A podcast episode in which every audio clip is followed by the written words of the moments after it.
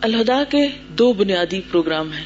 ایک ہے تعلیم اور ایک ہے خدمت خلق۔ ایک ہے سیکھنے سکھانے کا کام اور ایک ہے کمیونٹی سروس سمجھ رہے اس وقت جو آپ کام کر رہے ہیں، وہ کیا کر رہے ہیں؟ پہلا وچ از تعلیم۔ پڑھنے کے بعد کیا کریں گے آپ؟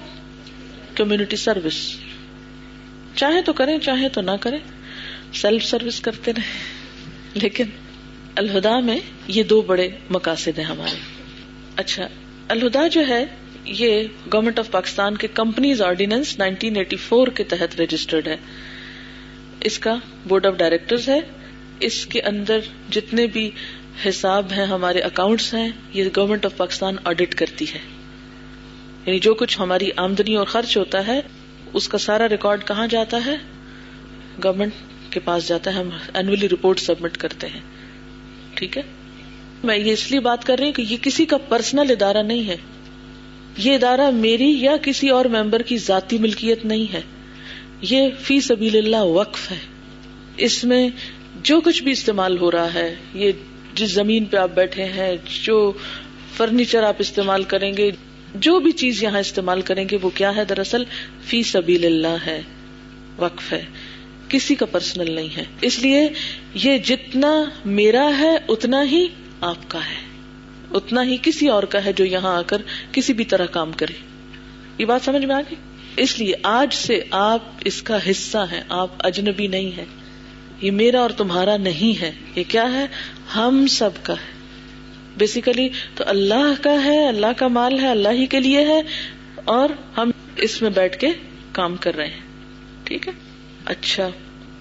اس کے مقاصد کیا ہے ہر طرح کے تعصب اور فرقہ واریت سے پاک اسلامی اقدار اور افکار کو خالص علمی اور تحقیقی بنیادوں پر فروغ دینے کے لیے ادارے قائم کرنا۔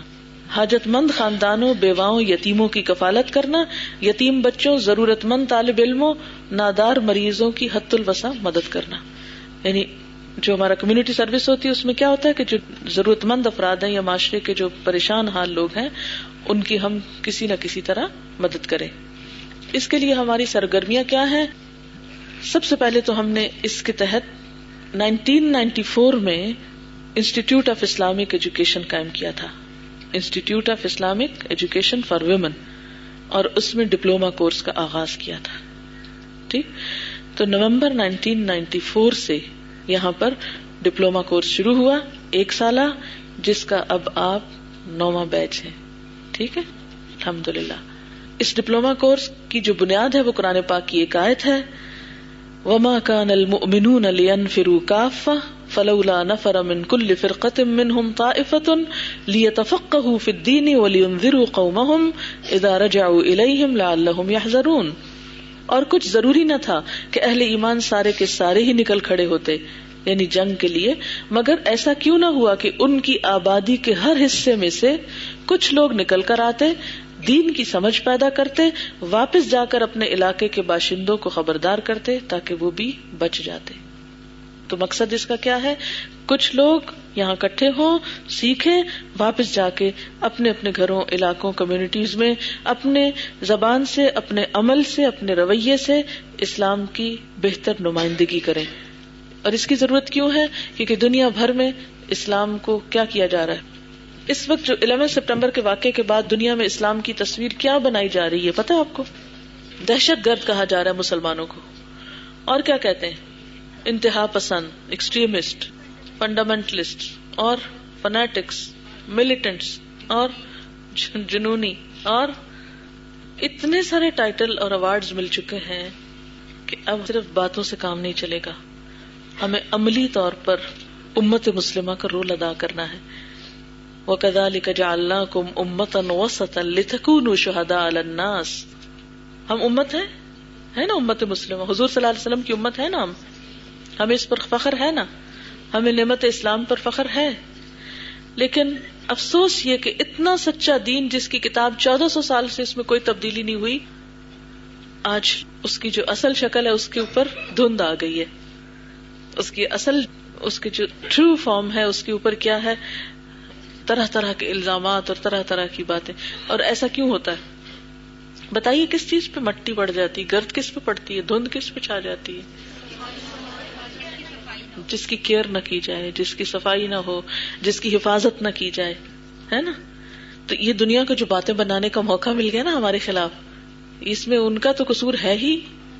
ہماری اپنی بڑی کوتا ہے۔ ہم نے اس کوتا کو دور کرنا ہے۔ ہم نے کتاب کا ایک ایک لفظ پڑھ کر اس کی روح میں اتر کر اس کو اپنے اندر ابزارو کر کے معاشرے کے اندر اور پھر پوری دنیا کے سامنے ایک خوبصورت اسلام کی تصویر پیش کریں۔ ان شاء اللہ ٹھیک ہے؟ اگر ہم لوگوں کو کہ نہیں، دیکھو ہم نہیں فنڈامینٹلسٹ دیکھو ہم نہیں ملیٹنٹ ہم نہیں جنونی، ہم نہیں دہشت گرد، ہم نہیں انتہا پسند۔ مت اسلام کو بدنام کرو۔ تو اس سے کون مانے گا؟ جب تک آپ اپنے اخلاق نہیں سنواریں گے، جب تک آپ محنت نہیں کریں گے، کام نہیں کریں گے شور نہیں بیدار کریں گے، تو ہمیں عملی طور پہ کچھ کر کے دکھانا، اور یہ اسی کے لیے کوشش ہے، ٹھیک ہے؟ اچھا جناب، اس کورس کے نصاب میں قرآن پاک، بما لفظی ترجمہ و تفسیر، مکمل، تجوید تجوید کا مطلب ہوتا ہے اچھا سا قرآن پڑھنا، خوبصورت کر کے پڑھنا۔ علوم القرآن یعنی قرآن کی ہسٹری، اور قرآن کیسے نازل ہوا، اور اس کی ڈیٹیلز حدیث نبوی صلی اللہ علیہ وسلم، پھر علوم الحدیث کے، حدیث کیسے جمع ہوئی، حدیث کی حقیقت، حیثیت، حجیت وغیرہ کیا ہے، پھر فقہ یعنی ڈیلی جو عبادات ہیں ہماری، فائیو پلرز آف اسلام جو ہے ان کی ادائیگی کا طریقہ، اور پھر اصول الفق یہ فقہ کیسے وجود میں آئی، اور اس کے اصول اور پرنسپلس کیا ہیں، پھر سیرت نبوی صلی اللہ علیہ وسلم، پھر مسلم ہیروز یعنی ایسے تمام لوگ جنہوں نے امت کی تشکیل میں اور امت میں بڑے بڑے کارنامے کیے اور ایک اچھی روشن مثالیں قائم کی تاکہ ہم بھی کیا کریں؟ ان روشن مثالوں سے فائدہ اٹھائیں۔ پھر کمپیریٹیو ریلیجنس کی اور ریلیجنس کیا ہے وہ کیا کرتے ہیں؟ ان کے بلیفس کیا ہے اس دفعہ میں جب دورہ قرآن کروا رہی تھی تو میرے پاس ایک لڑکی آئی۔ وہ اصل میں انڈین تھی لیکن کرسچن تھی۔ اور اس کے ذہن میں اسلام کے بارے میں کچھ سوال تھے۔ تو یہ تھا کہ میں جو پوچھتی تھی میں اس کو قرآن پاک کی آیات سے بتا رہی تھی۔ اب یہ ہے کہ کچھ ایسی باتوں کا وہ ذکر کر رہی تھی کہ جن کے بارے میں ہم میں سے ہر ایک کو پتا ہونا چاہیے۔ اگر ہم اسلام کی تبلیغ کرنا چاہتے ہیں تو ہمیں پتا ہونا چاہیے کہ مثلاً حضرت عیسیٰ علیہ السلام کے بارے میں جو یہ مشہور ہے کہ سلیب پہ چڑھائے گئے، وہ چڑھائے بھی گئے یا نہیں چڑھائے گئے؟ اور ان کے دین میں بگاڑ کہاں سے آیا؟ یہ سب چیزیں کیونکہ تھے تو وہ بھی مسلمان، لیکن ان کے اندر یہ سب کچھ کیوں ہوا؟ تو اس وقت میں یہ سوچ رہی تھی کہ جتنا میرا قرآن کا علم ہے، میرا اتنا ان کے ریلیجن کا نہیں، تھوڑا بہت تو میں جانتی ہوں، لیکن اتنی ڈیٹیل میں نہیں۔ تو ہر شخص کو ضرورت بھی نہیں، لیکن کم از کم ان کی جو بیسکس ہیں، ان کا نام سنو۔ یہ نہ ہو کہ وہ کوئی لفظ بولے اور آپ کہیں وہ کیا ہوتا ہے؟ اتنے نائو نہ ہو، اتنے لا علم نہ ہو۔ ان کی جو موٹی موٹی ٹرمینالوجی ہے، جن چیزوں پہ وہ بیس کرتے ہیں، جو ان کی سوچ ہے، وہ آپ کو پتا ہونی چاہیے۔ اسی طرح یہ پتا ہونا چاہیے کہ جو پاک ہند میں لوگ پہلے سب ہندو یا جو دوسرے مذاہب کے ماننے والے تھے، تو وہ دراصل کس چیز کو مانتے تھے؟ یہ سب کچھ اس کی حقیقت کیا ہے؟ آپ کو جو قرآن پاک ملا ہے، کیا کریں گے اس کا؟ کوئی بتائے؟ ان کو یہ قرآن یاد دلائے گا کہ انہوں نے جو اپنا پہلا کام شروع کیا تھا، اس کو اچھی طرح مکمل کیا۔ اور اور کوئی کیا کرے گا؟ اس سے دورہ قرآن کرائیں گے۔ اور اور کوئی کیا کرے گا؟ باقی لوگ جا کر اچھے سے اس کو سجا کر شیشے والی الماری میں اور اگر شیشے والی گھر میں نہ ہو تو کسی اور میں بند کر کے رکھ کر بھلا دیجیے ٹھیک ہے؟ نہیں، ابھی ایسے ہی ہوتا ہے نا ہمارے گھروں میں تو۔ اتنا اونچا رکھ دیتے ہیں کہ ہاتھ بھی نہیں پہنچتا۔ اتنا لپیٹ دیتے ہیں کہ کھولنے کی نوبت نہ آئے۔ اور کوئی کیا کرے گا؟ کیونکہ ہوتا یہ ہے نا کہ ہمیں چیز مل جاتی ہے، پھر ہم کہتے ہیں، یہ ہماری پرائڈ کا ذریعہ ہے یا ہمیں بس ٹھیک ہے، مل گیا ہے۔ کوئی بڑی چیز تو نہیں ملی، کوئی کھانے پینے کی ہوتی یا کوئی ڈیکوریشن پیس ہوتا، کیا مزہ آتا نا؟ مزہ آتا نا؟ یا کوئی بہت پھولوں میں ریپ ہوئی بھی ہوتی، اچھے سے ریپنگ پیپر میں، پھر تو ہم خوشی محسوس کرتے۔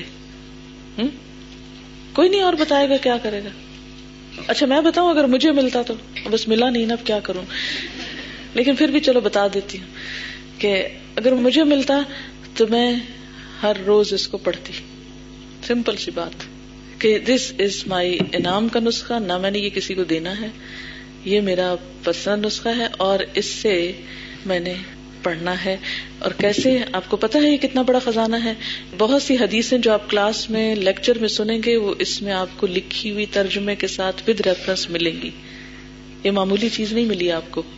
اس کی قدر پہچانی ہے۔ اور اگر روز کا لیسن جو آپ نے پڑھا ہے گھر جا کر اس میں سے آپ تفسیر پڑھ لیں گے تو آپ کو سبق یاد ہو جائے گا۔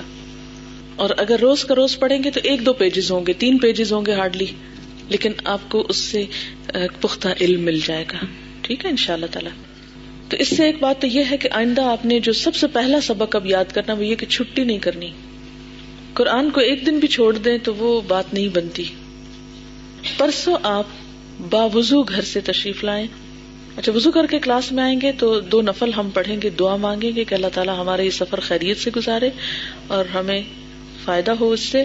پھر یہ ہے کہ اپنے ساتھ آپ اپنے لکھنے کا پین، قلم، کتاب سب کچھ لے کر آئیں، کیونکہ سورت الفاتحہ کا لیسن اس دن ہوگا۔ ٹھیک ہے؟ ہم تو سورت الفاتحہ پڑھتے ہیں جب دنیا سے چلے جاتے ہیں، لیکن اللہ نے سورت الفاتحہ رکھی ہے سب سے پہلے دن کے سبق کے لیے۔ ٹھیک ہے؟ فاتح کا مطلب ہے یعنی ابتدا کرنا نا۔ ہم اس سے آغاز کریں گے ان شاء اللہ تعالی۔ کوئی سجیشن دینا چاہیں، کوئی بات کہنا چاہیں، تو سجیشن باکس اس میں ڈال دیں۔ اب پروگرام یہ ہے کہ آپ کو میں، آپ کے جو ٹیچرز ہیں، ان کا تعارف کرا دیتی ہوں۔ اور اس کے بعد پھر آپ کے گروپس ہوں گے۔ اس میں آپ کی اٹینڈنس ہوگی آج سے ہی۔ اور پھر اس میں آپ کو کچھ اور سوال جو پوچھنے ہو تو کلوز سرکل میں آپ ان سے پوچھ سکتے ہیں۔ اور جو آپ کے گروپ انچارجز ہیں، وہ تو ابھی وقتی طور پر ہوں گے۔ یہ لوگ کچھ دن کے بعد تبدیل ہو جائیں گے، نئے لوگ آئیں گے۔ لیکن یہ چونکہ پچھلے سال کام کرتے رہے، تو کوئی بھی آپ کے کوشچن وغیرہ ہو تو آپ ان سے پوچھ سکتے ہیں۔ جو انہیں معلوم نہ ہو، جس کا جواب وہ ادارے سے کنسلٹ کر کے بعد میں معلوم کر سکتے ہیں۔ یہ آپ دیکھ رہے ہیں، ان سب کا یونیفارم ایک جیسا ہے یعنی کہ اسکارف سب کے ایک جیسے ہیں، ٹھیک ہے؟ تو یہ یہاں کے پلرز ہیں۔ الحمد للہ مین جو انتظامیہ کے لوگ ہیں، یہ وہ لوگ ہیں اور یہ آپ کو اپنا نام اور کس بیچ میں انہوں نے کورس کیا ہے اور یہاں پر کیا کرتے ہیں، تھوڑا تھوڑا بتا دیں گے۔ السلام علیکم۔ میرا نام فرحانہ اویس ہے۔ میں نے ففتھ بیچ سے جیسے آپ کا اب نائنتھ بیچ ہے نا تو میں نے ففتھ بیچ سے الہدا کا کورس کیا تھا اور تب سے الہدا میں ہی کام کر رہی ہوں۔ الحمد للہ مختلف کام کیے ہیں اور آج کل الہدا کے انچارج کے طور پہ کام کر رہی ہوں۔ میرا نام زبیدہ عزیز ہے۔ میں نے الہدا کے فرسٹ بیچ سے ڈپلوما کورس کیا تھا اور اس کے بعد سے مختلف کام کیے آج کل ایڈمیشن انچارج کے طور پر کام کر رہی ہوں۔ السلام علیکم۔ میرا نام نبیلا سہیل ہے۔ میں نے تھرڈ بیچ سے کورس کیا تھا اور اس کے علاوہ اور جگہ پر کام کرتی رہی ہوں اور اب انشاءاللہ میں آپ کی کورس انچارج ہوں گی۔ السلام علیکم میرا نام یاسمین ہے۔ میں نے سیکنڈ بیچ سے ایز اے لسنر کورس کیا اور پھر تھرڈ بیچ میں ریگولر کورس کیا۔ اس کے بعد مختلف کام کیے ہیں۔ آج کل برانچز کی کوآڈینیشن کا کام میں کرتی ہوں۔ مختلف جگہوں پہ جو برانچز ہیں ان کے ساتھ رابطہ رکھتے ہیں ہم اور اولڈ اسٹوڈینٹس کے ساتھ بھی۔ اور کچھ سبجیکٹس بھی ٹیچ کرتی ہوں۔ السلام علیکم۔ میرا نام رفقا اصغر ہے۔ فرسٹ بیچ سے میں نے کورس کیا اور تب سے الہدا کے ساتھ منسلک ہوں اور کچھ نہ کچھ کرتی رہی ہوں۔ آج کل کورسپونڈنس کورس کی انچارج ہوں۔ السلام علیکم۔ میرا نام شازیہ کوثر ہے۔ فورتھ بیچ میں ایز اے لسنر میں آیا کرتی تھی۔ ففتھ بیچ میں میں نے اپنا کورس کیا۔ الحمد للہ اس کے بعد سے سفر ابھی تک جاری ہے۔ لاسٹ بیچ میں کچھ عرصے کے لیے کورس انچارج کے طور پر بھی کام کیا ہے۔ السلام علیکم میرا نام سلما اختر ہے اور میں نے ففتھ بیچ سے کورس کیا تھا اور اس کے بعد سے اب تک الحمد للہ اللہ تعالیٰ توفیق دے رہے ہیں تو یہاں پہ کام کر رہی ہوں۔ السلام علیکم میرا نام اسما عزیز ہے اور میں نے بھی ففتھ بیچ سے کورس کیا ہے اس کے بعد سے الحمد للہ یہی کام کر رہی ہوں۔ السلام علیکم میرا نام کوثف فیض ہے۔ میں نے فورتھ بیچ سے کورس کیا تھا اس وقت سے الحمد للہ یہاں پہ کام کر رہی ہوں۔ ایٹتھ بیچ میں گروپ انچارج کے طور پر اور کچھ ہاسٹل میں بھی ذمہ داری ہے اب ہاسٹل وارڈن کے طور پر بھی کام کر رہی ہوں۔ السلام علیکم۔ میرا نام زینب ایوب ہے اور میں نے سکس بیچ سے کورس کیا ہے اور ایٹ بیچ میں میں گروپ انچارج رہی ہوں۔ السلام علیکم، میرا نام راحت راجا ہے۔ میں نے تھرڈ پارٹ سے کورس کیا ہے اور الحمد للہ اس وقت سے بھی I been affiliated with الخدا and basically I in charge of the English group السلام علیکم۔ میرا نام فسیحہ ہے۔ میں نے ففتھ بیچ سے کورس کیا تھا اور ایٹ بیچ کے ساتھ میں نے یہاں پر کام سٹارٹ کیا۔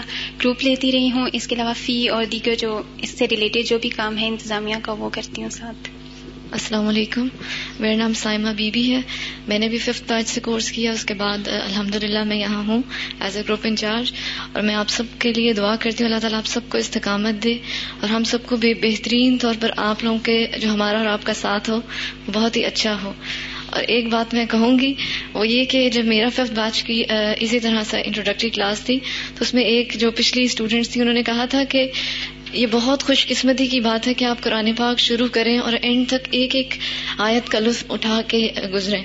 تو وہی بات کہ چھٹی بالکل بھی نہیں کریں، پورا جو کورس ہے اس میں ریگولر رہیں اور ہر وقت ہر آیت کو اپنے لیے لیں کہ یہ میرے لیے اللہ تعالیٰ ڈائریکٹ مجھ سے کہہ رہے ہیں۔ السلام علیکم، میرا نام صدف افضل ہے۔ میں نے سکس بیچ سے کیا ہے کورس اور اس کے بعد سے یہیں پر ہوں اور گروپ لے رہی السلام علیکم، میرا نام صوفیہ منیر ہے۔ میں نے سکس بیچ سے کورس کیا اور اس کے بعد الحمد للہ الہدا کے ساتھ ہوں۔ اور اللہ تعالیٰ سے دعا ہے کہ آگے بھی انشاءاللہ ساتھ رکھے۔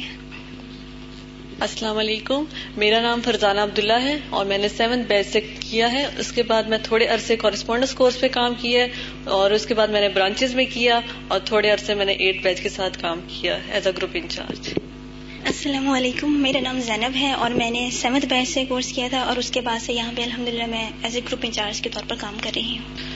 ان شاء اللہ تعالیٰ اوپر کے آفیسز میں جو لوگ کام کرتے ہیں ریسپشن پہ لائبریری میں ایڈمنسٹریشن میں ایون تعلیم القرآن کورس میں، کسی اور موقع پر ان کا تعارف بھی آپ سے کرا دیا جائے گا ان شاء اللہ تعالیٰ، کیونکہ آج ابھی وہ لوگ اپنی ڈیوٹیوں پر موجود ہیں۔ اگر وہ کام چھوڑ کر یہاں آ جائیں تو ان کے لیے مشکل ہوگی۔ جی ان کا سوال ہے کہ میں نے کہاں سے پڑھا ہے؟ کچھ تعلیم انسان کی ہوتی فارمل اور کچھ ہوتی انفارمل تو انفارمل تعلیم میں یہ ہے کہ میری والدہ اس وقت بیٹھی ہوئی یہاں پر۔ اصل میں ان کی ٹانگوں میں تھوڑی درد ہوتی ہے تو شاید انہیں ٹھنڈ لگ رہی تھی یہاں پر تو وہ نہیں بیٹھ سکی زیادہ دیر۔ کیونکہ اب ذرا بزرگ ہو گئی ہیں ورنہ وہ بہت ہی ایکٹیو خاتون تھی بہت زیادہ۔ جتنا میں نے ان کو زندگی میں کام کرتے دیکھا کم ہی لوگوں کو دیکھا۔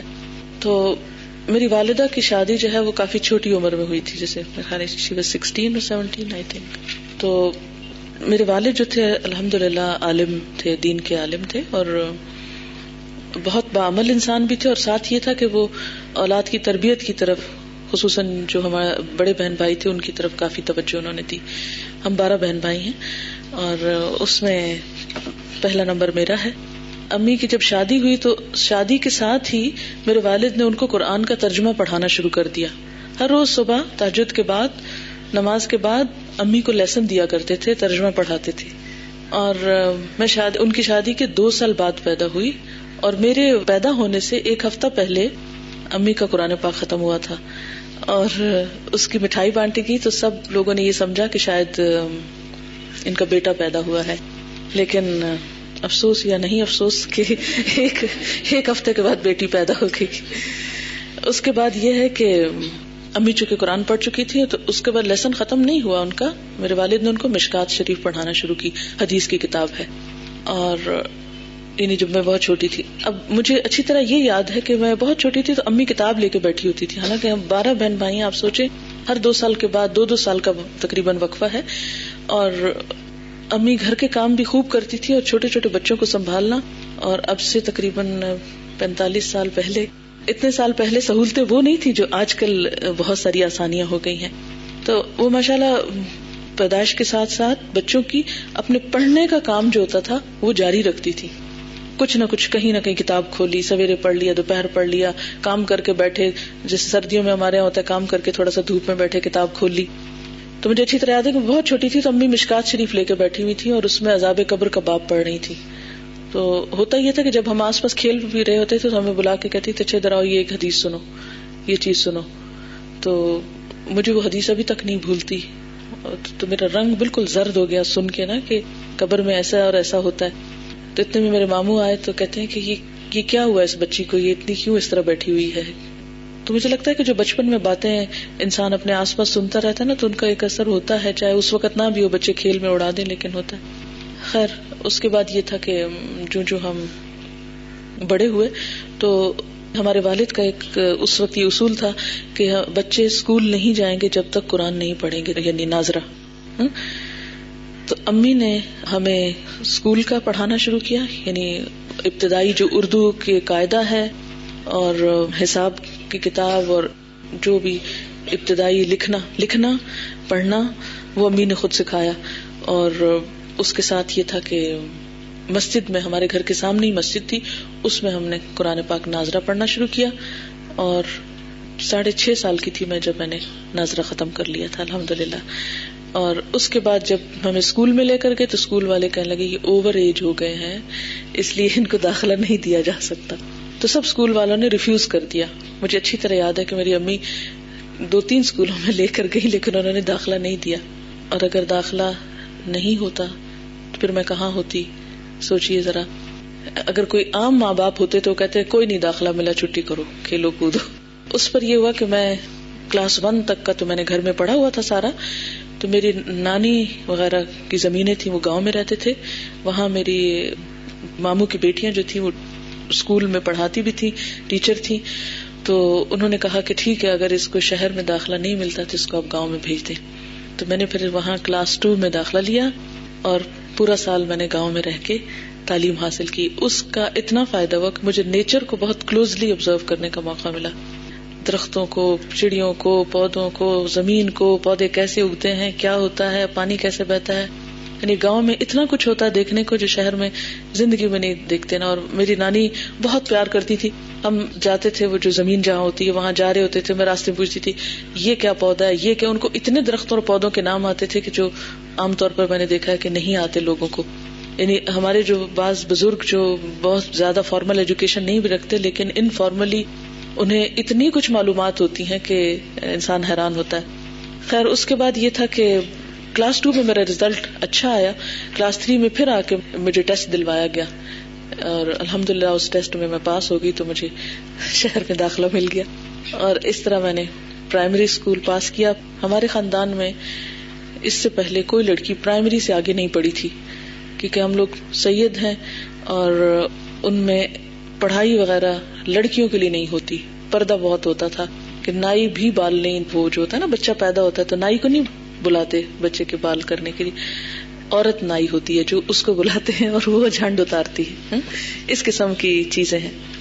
بہرحال، اب یہ تھا کہ یعنی جو خاندانی روایات ہوتی ہیں، اس میں یہ تھا کہ نہیں، چھٹی جماعت میں ہائر اسکول میں تو جانا ہی نہیں ہے۔ یہ تو ہمارے خاندان کا طریقہ ہی نہیں ہے۔ لیکن الحمد للہ میرے اچھے مارکس سے کلاس ففتھ میں تو تھوڑی بہت لے دے ہوئی، لیکن مجھے شوق بہت تھا پڑھنے کا۔ میں خود ہی چلی گئی۔ والد کی خیر مرضی سے گئی، لیکن خود ہی جا کے ٹیسٹ دیا۔ شکر ہے، پاس ہو گئی۔ اگر اس میں میں فیل ہو جاتی تو میری ایجوکیشن آج پانچویں ہی ہوتی۔ اس سے آگے نہ پڑھ سکتی۔ یہ میں شکر کرتی کیونکہ میں بہت گھبرائی ہوئی تھی اسکول میں کیا پتہ نہیں ہوگا کیا۔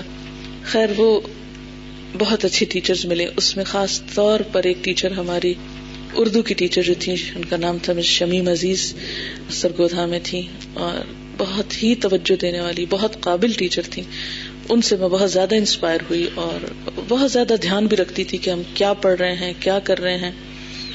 اللہ کا شکر ہے کہ یہاں سے ذرا جیسے کہتے ہیں نا انسان، تھوڑا سیکھنے کے اس میں شعور بیدار ہونے لگتا ہے آفٹر دس سال کی عمر میں۔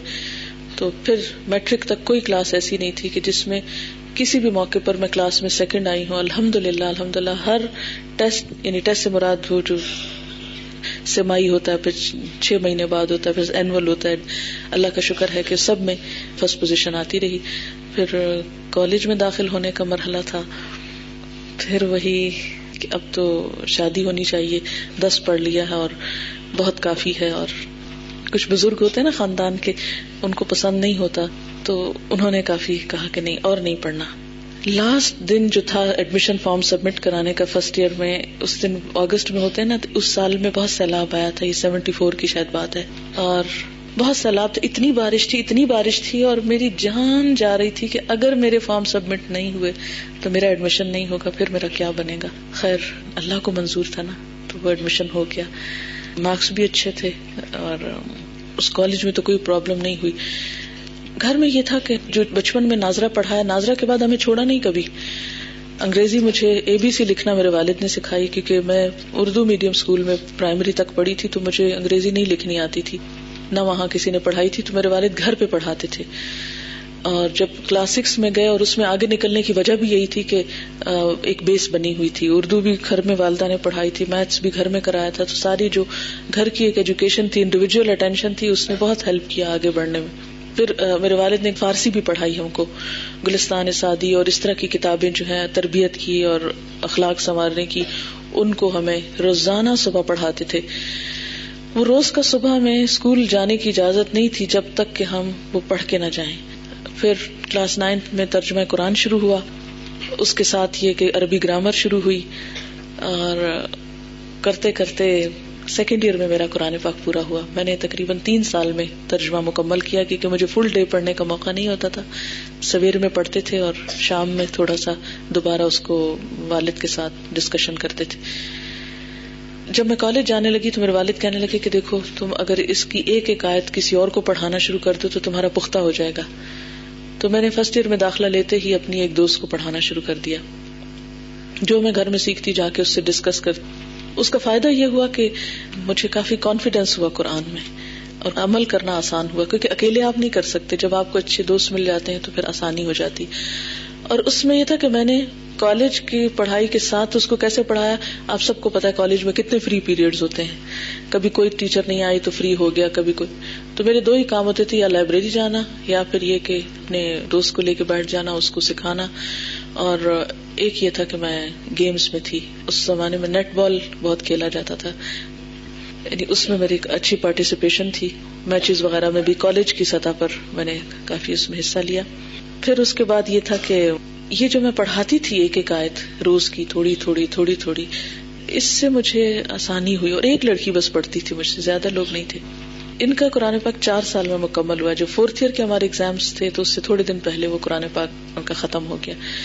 وہ اس وقت ڈسکا کالج میں پرنسپل ہیں، مسرت قاضی ان کا نام ہے، شاید آپ میں سے کوئی ان کی اسٹوڈینٹ ہو۔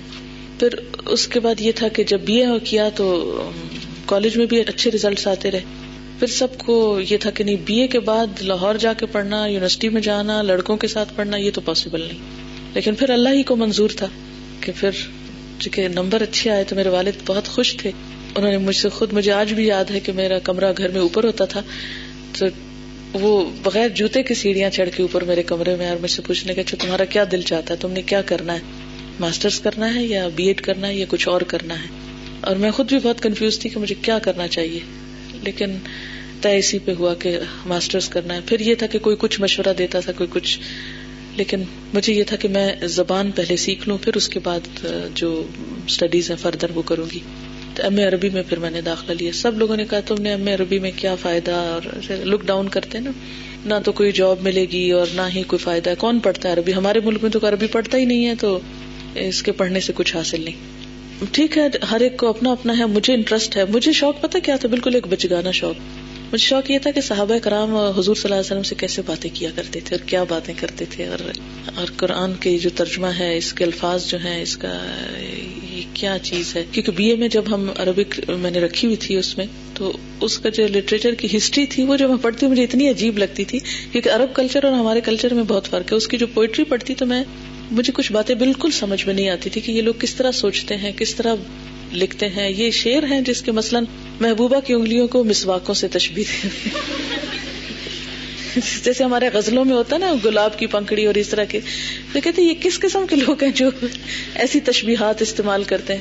خیر وہ، جب میں نے ان کا ایک عربی ادب کی ایک تاریخ ہے، تاریخ ادب عربی اس کو جو میں نے پڑھا کافی موٹی کتاب ہے۔ میں نے ایسے لائبریری سے ایشو کرا کے ساری گھر میں بیٹھ کے پڑھ ڈالی۔ یہ ایم اے کرنے سے پہلے کی بات ہے۔ جب ایم اے میں گئے تو وہ اس میں کورس کا حصہ تھی، وہ کتاب۔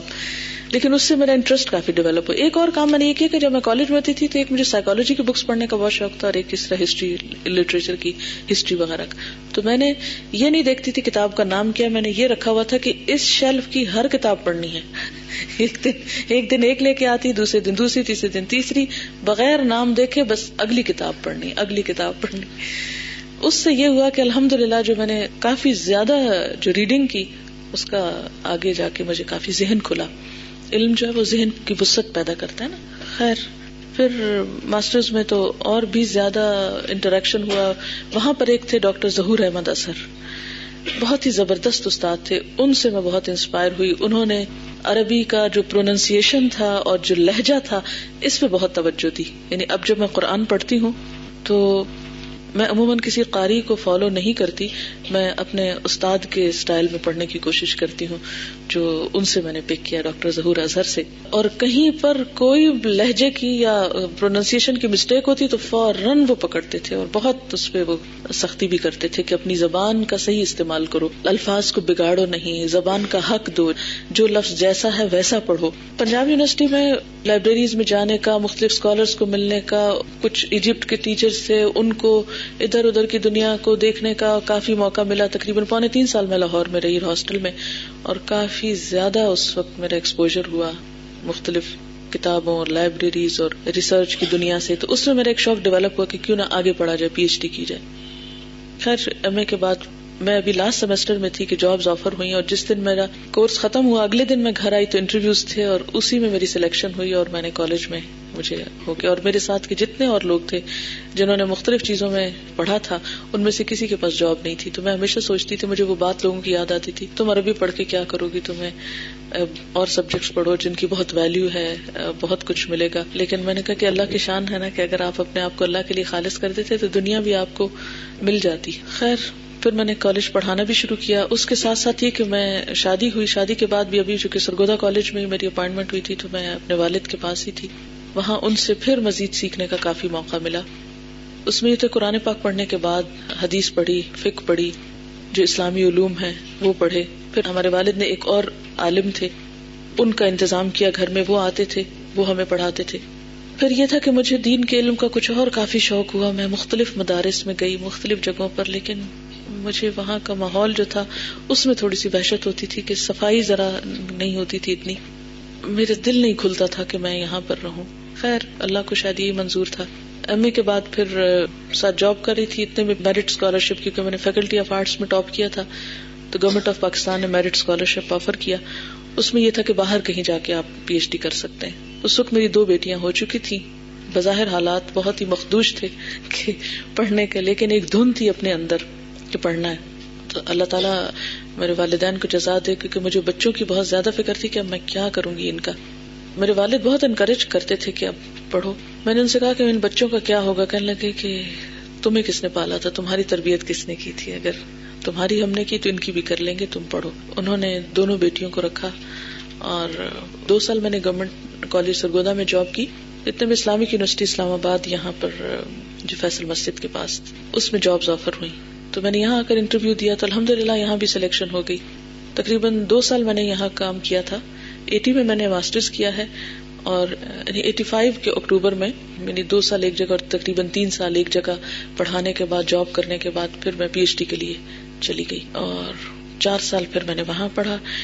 وہاں پر جن سے مجھے پھر دین کو سیکھنے اور سمجھنے کا موقع ملا، وہ ایک سیرین اسکالر تھے، ڈاکٹر شیخ سعید بازنجی ان کا نام تھا۔ یہاں پر تھرڈ بیچ میں آئے بھی تھے لیکچر دیا تھا انہوں نے۔ ان سے میں نے پھر علوم الحدیث کی بہت ساری کتابیں پڑھی، حدیث پڑھی۔ بہت کچھ ان سے سیکھا۔ ان سے سب سے زیادہ تو میں نے یہ سیکھا کہ اسلام کا ادب اور اخلاق اور اسلام کے اندر کی وسط کیا چیز ہے۔ جس طریقے سے وہ علماء کا ذکر کرتے، جس طرح وہ اپنی تاریخ کے بارے میں بتاتے۔ مجھے یوں لگا جیسے میں بالکل ایک اور دنیا میں چلی گئی ہوں، جو میں نے پاکستان میں کہیں دیکھی نہیں تھی۔ باہر کی یونیورسٹیاں آپ کو آفر کرتی ہیں کہ آپ ریسرچ کے لیے کہیں ٹریول کرنا ہے، آپ کو تو آپ کر سکتے ہیں۔ یونیورسٹی کے خرچے پر وہ ٹریولنگ ہوتی ہے۔ ریسرچ کے لیے۔ اس دوران پھر مجھے ایجپٹ جانے کا اتفاق ہوا، وہاں جامع اظہر میں اور دوسری یونیورسٹیز میں۔ وہاں کے بہت سے اسکالر سے ملی، وہاں پر سیکھا۔ پھر سیریا میں جانے کا اتفاق ہوا۔ وہاں پر جو لائبریریز تھی ان میں اور وہاں کے جو اسکالرس تھے ان سے ملی۔ پھر اس کے بعد ترکی ترکی میں بھی اسی طرح کچھ عرصہ پڑھنے کا موقع ملا۔ وہاں کی لائبریریز اور وہاں کے اسکالر سے ملاقاتیں۔ پھر جارڈن میں ناصر الدین البانی کا نام شاید آپ نے سنا ہو۔ ان سے ملاقات ہوئی۔ دو دفعہ جارڈن جانے کا اتفاق ہوا۔ وہاں بھی اسی طرح یونیورسٹیز میں، لائبریریز میں اسکالر سے ملاقاتیں۔ پھر اس کے بعد سعودی عرب میں کچھ عرصہ رہنے کا موقع ملا۔ وہاں بھی یہی کام ہوتا تھا، لائبریریز اور اسکالرس کیونکہ میرے ہسبینڈ میرے ساتھ پڑھ رہے تھے، اس لیے ہمیں الحمد للہ مشکل نہیں ہوتی تھی کسی بھی میل اسکالر کے پاس جانے میں، چیزیں سیکھنے میں، پوچھنے میں۔ صبح میں ہم یونیورسٹیز میں عموماً جاتے تھے، شام کو ہم مختلف اسکالرس کے ریزیڈینس پہ یا ان کے آفس میں جا کر ان سے ملتے تھے یا دن میں جیسے مختلف لائبریریز میں جو بیٹھتے تھے، ان سے ملاقات وغیرہ ہوتی۔ اور اس طرح میں نے ایٹی نائن میں اپنی پی ایچ ڈی جو ہے مکمل کی۔ پی ایچ ڈی کے دوران میری ایک اور بیٹی ہوئی۔ اس کو بھی مجھے چھوڑ کے جانا پڑا کیونکہ پڑھنا مشکل ہو گیا تھا اس کے ساتھ، تقریباً دس مہینے کی تھی۔ پھر میں چار سال کے بعد سمجھے پاکستان لوٹی ہوں ایٹی نائن میں واپس آ کے یونیورسٹی جوائن کی۔ وہاں اس وقت پہلا سال تھا، ایم اے اصول الدین شروع ہوا تھا۔ اس کی کلاسز مجھے ملی۔ الحمد للہ جو کچھ میں نے پی ایچ ڈی سیکھا تھا، وہ میں نے وہاں پر پڑھانا شروع کیا۔ اب یہ ہوتا تھا کہ یونیورسٹی کی اپنی کچھ پالیسیز ہوتی ہیں۔ اسٹوڈینٹس کی تعداد میں کچھ پاکستانی ہوتے تھے، کچھ اوورسیز ہوتے تھے۔ میڈیم آف انسٹرکشن عربی تھا۔ اب چائنا سے لڑکیاں آ رہی ہیں، کچھ عربی نہیں جانتی۔ پاکستان سے آ رہی ہیں، عربی سمجھتی نہیں ہے اور ہمیں پڑھانا عربی میں ہے۔ وہ اتنا کمیونیکیشن گیپ ہوتا تھا کہ اسٹوڈینٹس الفاظ میں ہی الجھے رہتے تھے۔ اسپرٹ ان کے اندر ہی نہیں اترتی تھی بات کی۔ میں بالکل مطمئن نہیں ہوتی تھی۔ مجھے ایسا لگتا تھا جیسے میں کام چلا رہی ہوں اور ایک جاب کر رہی ہوں۔ خیر الحمد للہ اس دوران جب میں پی ایچ ڈی کر رہی تھی تو میں نے قرآن پڑھنا پڑھانا نہیں چھوڑا۔ وہاں بھی میں سکھاتی رہی۔ اس کے بعد واپس آئی تو بھی میں نے یہ نہیں چھوڑا۔ میں نے مختلف جگہوں پر قرآن کی کلاسز شروع کی اور سکھاتی رہی۔ صبح میں یونیورسٹی، شام میں درس و تدریس کا کام والنٹریلی اپنے طور پر۔ کرتے کرتے یعنی ایٹی نائن سے آپ یوں سوچیں کہ نائنٹی فور تک میں تقریباً پانچ سال میں نے اس طرح ہی گزارے۔ یونیورسٹی میں جاب کے ساتھ، شام میں اوپن لیکچر کبھی کہیں درس، کبھی کہیں اور ایک آدھ ریگولر کلاس لیکن مجھے یوں لگا کہ یہ تو بہت سلو کام ہے اور بہت آہستہ ہے۔ اور پھر ساتھ ساتھ یہ تھا کہ بہت سے لوگ ڈیمانڈ کرتے تھے۔ یعنی بہت پھر آفر آتی تھی۔ کوئی کہتا یہاں درس کریں، کوئی کہیں یہیں کریں۔ مجھے لگتا تھا کہ میں اکیلی نہیں یہ سب نبٹ سکتی۔ تو میں نے سوچا کیوں نہ دس لڑکیوں کو میں پڑھا دوں اور وہ دس جو ہے میری ساتھی بن جائیں اور وہ دس اگر یعنی ایک میں کر رہی ہوں، دس اور ہو جائیں ساتھ، تو آپ دیکھیں کہ اتنے لوگوں کو فائدہ ہوگا۔ تو جہاں میں رہتی تھی، وہاں پر اوپر والا گھر بھی بالکل اتنا ہی تھا، تو میں نے کہا کہ اس میں آرام سے ہاسٹل بھی بن سکتا ہے، کلاس بھی بن سکتی ہے۔ تو جو اونر تھے، ان سے بات کی تو انہوں نے کہا تو بہت اچھی بات ہے، ٹھیک ہے، اگر آپ اس کے لیے رینٹ پر لینا چاہتے ہیں تو ہم اس کا کچھ کرتے ہیں۔ لیکن پھر انہوں نے بات کی کہ یہ چھوٹا ہے، کیا پتا زیادہ لوگ آ جائیں، کہیں اور دیکھتے ہیں۔ پھر اور خواتین بھی الحمد للہ جو درس میں آتی تھی ان سے آہستہ آہستہ بہت سارے لوگ ساتھ مل گئے۔ تو یہ بیسیکلی گروپ آف لیڈیز تھا جس نے مل کر پھر ایک گھر لیا یہاں پر ایف ایٹ فور میں ہی یا سکسٹی ون اسٹریٹ ہے شاید اس میں، تو نائنٹی فور میں پہلا بیچ شروع ہوا اور اس میں میں نے چھٹی یونیورسٹی سے اس طرح لی کہ میرا بیٹا پیدا ہونا تھا تو مجھے میٹرنیٹی لیو لینی تھی۔ تو فورٹی ڈیز کی بفور اس کی ہوتی ہے اور فورٹی ڈیز آفٹر تین مہینے کی شاید چھٹیاں ہوتی ہیں یا چار کی۔ بہرحال، اس میں میں نے جو پہلا میری چھٹی کا دن تھا میٹرنیٹی لیو کا، تو پہلی کلاس تھی، جیسے آج آپ کی پہلی کلاس ہے۔ ایسے پہلے گروپ کی پہلی کلاس تھی۔ اور جس دن میرا بیٹا پیدا ہوا ہے تو اس دن تیسرا پارا ختم ہوا تھا تقریباً، کیونکہ آخری دن میں میں نے تین گروپ پڑھائے۔ اور اس کے تقریباً ایک ہفتے بعد دوبارہ پھر کلاس الحمد للہ شروع ہوئی۔ اب یہ تھا کہ میں نے جب میٹرنیٹی لیو ختم ہو گئی آفٹر ڈلیوری فورٹی ڈیز کی، تو میں نے پھر یونیورسٹی میں چھٹی اپلائی کی کہ میرا بیٹا چھوٹا ہے، مجھے اور چھٹی چاہیے، انہوں نے آرام سے چھٹی دے دی۔ پھر میں نے یونیورسٹی جوائن کی، اب ہوا یہ کہ سیکنڈ ایئر جو تھا، اس میں میں یونیورسٹی میں جاتی، بیچ میں وہاں سے جو پیریڈ میرا فری ہوتا، اس میں آ کے یہاں قرآن پڑھاتی، پھر واپس جاتی، کیونکہ یونیورسٹی قریب ہی تھی، لیکن اتنی بھاگ دوڑ تھی کہ بچہ بھی چھوٹا تھا اور ادھر آ رہی ہوں، آ رہی ہوں، جا رہی ہوں، تو کلاس میں پوری توجہ نہیں ہو پاتی تھی، کیونکہ کبھی کلاس صبح ہو رہی، کبھی آگے پیچھے ہو جاتی تھی، کیونکہ مجھے اپنا ٹائم ٹیبل اس کے مطابق سیٹ کرنا پڑتا تھا۔ تھرڈ بیچ تک اسی طرح سلسلہ چلتا رہا۔ پھر میں نے چھٹی اپلائی کی۔ وتھ پہ میری جو پچھلا تھا جاب، اس پر مجھے چھٹی ایک سال کی ملی۔ پھر میں نے وداؤٹ پہ دو سال کی اپلائی کی۔ پھر اس کے بعد میرا جو ٹوٹل پیریڈ آف سروس تھا، اس میں مجھے پانچ سال کی ٹوٹل چھٹی مل سکتی تھی۔ وہ پھر میں نے تین سال کی اور لے لی، جو اس اگست میں ساری ہی ختم ہو گئی۔ پھر میں نے چھوڑ دی، اب یونیورسٹی چھوڑ دی۔ ہوتا ہی تھا کہ جیسے ہمارے یہاں listener everybody is welcome کوئی ہمیں نہیں، جو چاہے آئے، سیکھے۔ اب جو قرآن کی کلاس میں آتا تھا، اس کا لطف اٹھاتا تھا، وہ چاہتے تھے کہ وہاں پر بھی کچھ بتایا جائے۔ تو اس دوران ففتھ بیچ میں بس اتفاق یہ ہوا کہ میرے کراچی کے فریکوینٹ وزٹ ہونے لگے۔ کبھی ایک بہانے سے جانا ہوتا، کبھی دوسرے سے۔ اور جب میں جاتی، وہ لوگ مجھے پکڑ لیتے۔ ایک سال آپ ہمیں پڑھا دیں، ہم سب نہیں آ سکتے۔ میں نے کہا، چلے، میں ایک سال کے لیے آ جاتی۔ تو سیون دسمبر نائنٹی نائن کو پھر دورہ قرآن کے لیے کراچی گئے۔ اور پھر وہاں پر یہ تھا کہ اب آپ کلاس کر لیں، یہاں کورس کرائیں۔ اللہ کا شکر ہے کہ وہ پھر کافی اچھا رسپانس ہوا۔ سیونٹین جنوری سے یعنی سیون جنوری کو عید تھی، شاید عید کے دس دن بعد پھر ہم نے وہاں پر کورس شروع کیا۔ اللہ تعالیٰ نے بہت اچھے مددگار فراہم کیے۔ قرآن کی محبت میں لوگوں نے بڑی بڑی قربانیاں کی اب یہ تو صرف چند ایک لوگ ہیں، بہت سے ایسے لوگ جو انہوں نے بڑی بڑی قربانی کی، وہ تو اسکرین پہ آنا ہی نہیں چاہتے تھے۔ ان کے کمنٹس اس میں نہیں شامل جیسے وہ بوڑھی سی خاتون جو جس کا سنا کہ دو بسیں بدل کر ایئرپورٹ سے آتی ہیں اور روز آتی ہیں ایز اے لسنر آتی ہیں، لیکن آتی ہیں۔ لوگوں نے ڈیڑھ ڈیڑھ گھنٹے، دو دو گھنٹے کی ڈرائیو سے اسٹیل مل سے آ رہے ہیں نارتھ نازم آباد سے آ رہے ہیں، نیو کراچی سے آ رہے ہیں، پتہ نہیں کہاں کہاں سے۔ تو مجھے اتنا ڈر لگتا ہے، میں کہتی تھی اتنی قربانیاں کر کے آ رہے ہیں اور میں اگر یہ کہوں کہ نہیں، میں نہیں یہاں آ سکتی، تو یہ ٹھیک نہیں ہے۔ ہر کورس ایک ہوا۔ پھر اس کے بعد یہ تھا کہ اب وہاں پر مزید لوگوں کا تھا کہ سکھایا جائے۔ پھر میں نے بیچ میں میں نے آٹھ مہینے تقریباً آف لیے۔ کچھ عرصہ مجھے کینیڈا اور یو ایس جانے کا اتفاق ہوا، وہاں پر کچھ کلاسز وغیرہ۔ تو پھر مجھے یہ تھا کہ پچھلے سال میں نے جب یہاں دوبارہ ایٹ بیچ سے شروع کیا، لیکن کراچی کی ڈیمانڈ بہرحال یہ تھی کہ یہاں پر اسی طرح کا سیٹ اپ اسٹیبلش کیا جائے۔ وہاں پر دوبارہ پھر سیکنڈ بیچ پچھلے سال میرا خیال ہے دوبارہ سیونٹین جنوری کو ہم نے یعنی اس سال کے شروع میں سیونٹین جنوری سے پھر سیکنڈ بیچ کا شروع کیا۔